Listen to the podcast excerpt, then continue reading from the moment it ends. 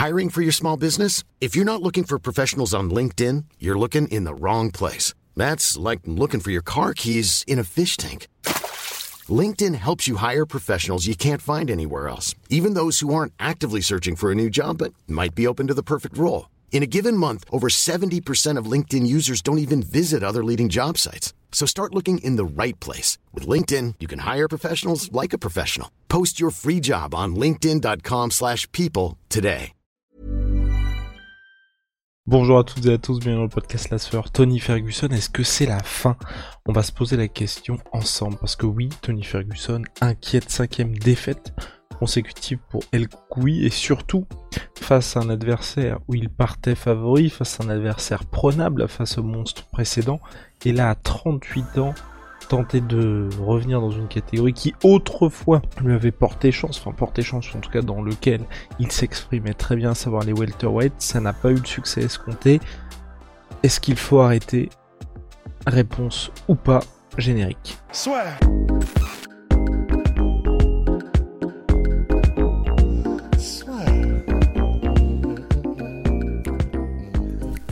Entre dans l'octogone avec Unibet.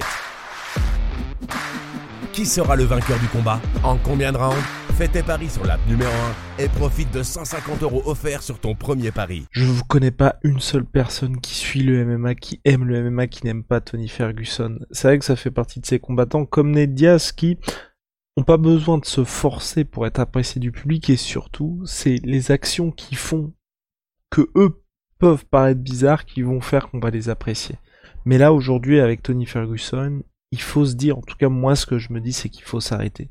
Daniel Cormier a récemment dit qu'il était plus que l'ombre de lui-même Tony Ferguson et qu'il ne s'en rendait même pas compte.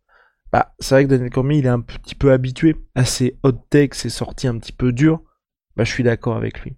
Tony Ferguson aujourd'hui 38 ans, il descend 14 à la 14e place du classement lightweight, 5 défaites consécutives et c'est toujours un grand nom et j'ai pas envie de le voir prendre plus de dommages on était dans une situation avec Tony Ferguson où, comme Conor McGregor, si vous voulez, ok, Conor McGregor, là, il a perdu trois fois chez lightweight contre Khabib Nurmagomedov et deux fois contre Dustin Poirier.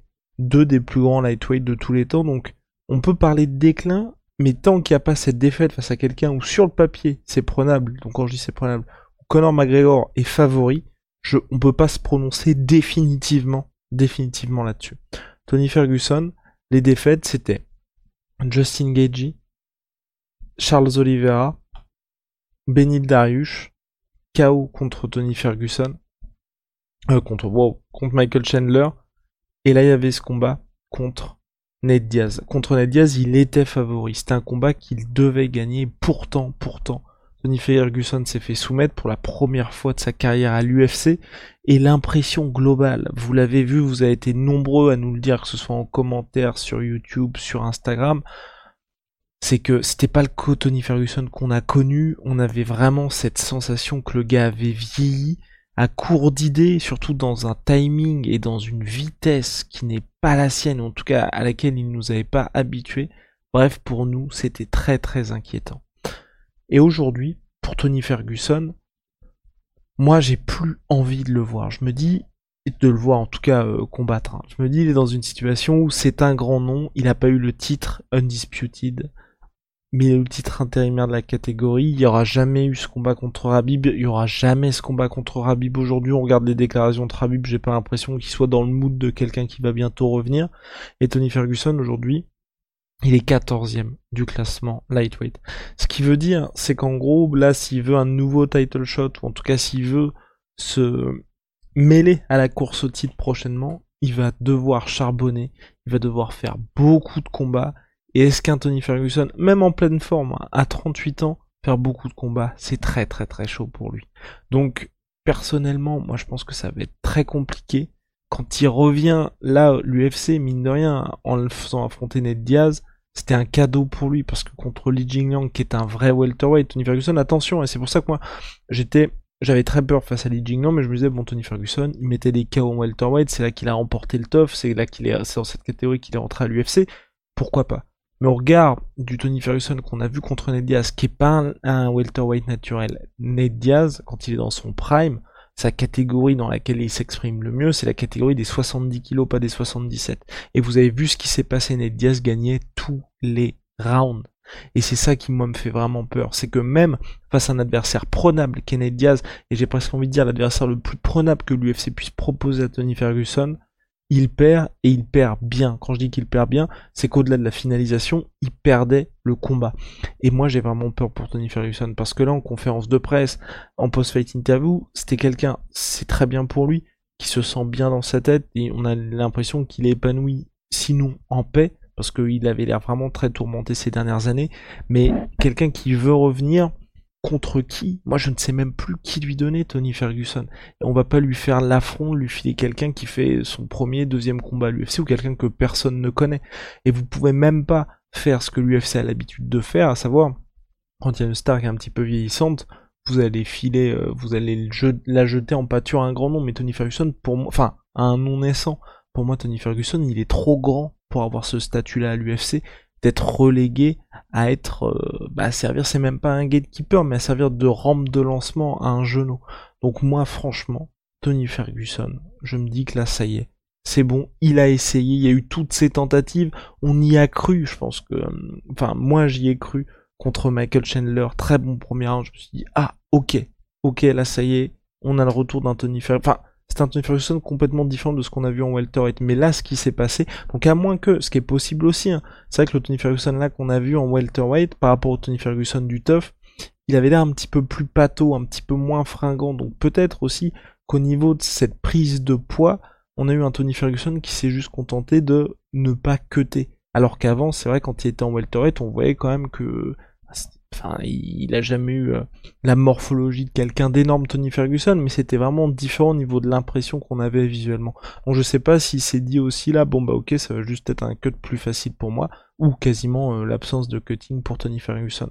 Mais en tout cas, cette sensation de perte de vitesse en si peu de temps, moi je l'ai trouvé flagrante. Donc peut-être qu'il va s'exprimer euh, prochainement sur le fait qu'il a mal géré le fait de revenir en welterweight au niveau du poids, mais moi ça m'inquiète vraiment pour la suite, ça m'inquiète vraiment pour la suite pour lui parce que je ne sais pas aujourd'hui contre qui mettre Tony Ferguson et surtout dans quelle catégorie mettre Tony Ferguson. Mais c'est ce qui est toujours compliqué, c'est ce qui est toujours compliqué pour l'UFC, c'est qu'est-ce que vous faites quand vous avez quelqu'un qui reste un très grand nom et qui a toujours envie de combattre? Parce que si l'UFC dit bah on te libère de ton contrat, il y a forcément des organisations qui vont le prendre. On n'est pas dans une situation à la BJPN où euh, vous avez tellement essoré le mec qu'il y a absolument personne qui va le prendre même si le a toujours des velléités de combattre. Là avec Tony Ferguson, je suis sûr que le BKFC, je suis sûr que le Bellator, enfin énormément d'organisations vont vouloir le signer, mais ce serait pas lui rendre service à mon sens. Et aussi, ça confirme quelque chose auquel moi je ne croyais pas pour Tony Ferguson, mais que le combat contre Justin Gaethje a changé. En un seul combat, Tony Ferguson a perdu presque son âme. C'était arrivé pour Rory McDonald face à Robbie Lawler. Rory McDonald, alors qu'il était un âge bien moins avancé, n'a plus jamais été le même après ce combat contre Robbie Lawler. On a eu la même chose avec Robbie Lawler contre Tyrone Woodley. Donc Robbie Lawler, si vous voulez, c'était le gars, il survivait, il arrivait à survivre à tout. Il a fait un, un run un run de guerre, mais je, pense pas qu'il y ait eu dans l'histoire de l'UFC et du MMA quelqu'un qui a réussi un tel run. Il, s'est tapé, j'ai plus souvenir de l'ordre exact, mais je crois que c'est Matt Brown, Johnny Hendricks pour prendre la ceinture, Rory McDonald et Carlos Condit. Il y a deux fois Johnny Hendricks euh, dans ce run-là, quatre fois je crois qu'il prend le bonus de Fight of the Night. Enfin c'est du délire, c'est vraiment du délire. Que des guerres et deux gros comebacks de l'espace face à Rory McDonald, puis face à Carlos Condit, où c'est vraiment dans le cinquième round qu'il arrive à arracher la victoire. Et contre Tyrone Woodley, il se fait sécher dès le premier round, et pareil, plus jamais Robbie Lawler n'a été le même après ça. Et je pense que Tony Ferguson, il a vécu la même chose. Il y avait tout le temps des guerres, mais on savait qu'il allait s'en sortir. Il arrivait toujours à s'en sortir lors des guerres, ou en tout cas à trouver son groove comme contre Rafael Dos Anjos. Parce qu'il y a eu un run aussi de Tony Ferguson, de bonus qu'il prend, c'est ahurissant. Et contre Justin Gagey, ça a peut-être été la guerre de trop. Ce ticket où on voit que c'est son corps, c'est sa tête qui fait non, non, non, là j'en veux plus et Orbin qui arrête le combat. Depuis, il n'y a que des défaites, 5 défaites au total pour Tony Ferguson. Je pense malheureusement qu'il est l'heure pour El Koukoui de raccrocher les gants voilà. Sur ce, bah, je vais vous laisser. Shout out à My Sweet Pea, My Sweet Protein, moins 33% sur tous mes protéines avec le code la sueur. See ya.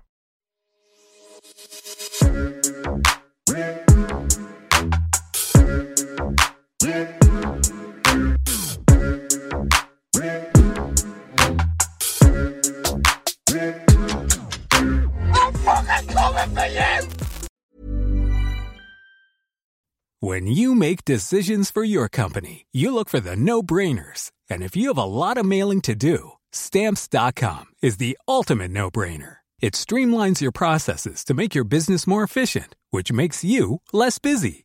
Mail checks, invoices, legal documents, and everything you need to keep your business running with stamps.com. Seamlessly connect with every major marketplace and shopping cart. Schedule package pickups and see your cheapest and fastest shipping options from different carriers with rates up to 89% off USPS and UPS rates. And with the stamps.com mobile app, you can take care of mailing and shipping wherever you are. Make the same no-brainer decision as over 1 million other businesses with stamps.com. Sign up with code program for a 4-week trial plus free postage and a free digital scale. No long-term commitments or contracts. That's stamps.com. Code Program. Et voilà, c'est la fin de votre épisode du podcast La Sœur. Si ça vous a plu, n'hésitez pas à nous mettre les 5 étoiles sur Apple Podcast ou sur Spotify. Vous pouvez aussi nous laisser un petit commentaire, ça nous aidera beaucoup. Et si vous voulez aller plus loin avec nous, vous tapez La Sueur sur toutes les plateformes ou sur les réseaux sociaux, vous nous trouverez. Et là, vous nous écoutez très certainement en audio. On est aussi en vidéo sur YouTube, mais également sur Snapchat. Là encore, vous tapez la sueur et on sera là. Merci de votre fidélité et à très vite pour de nouvelles aventures.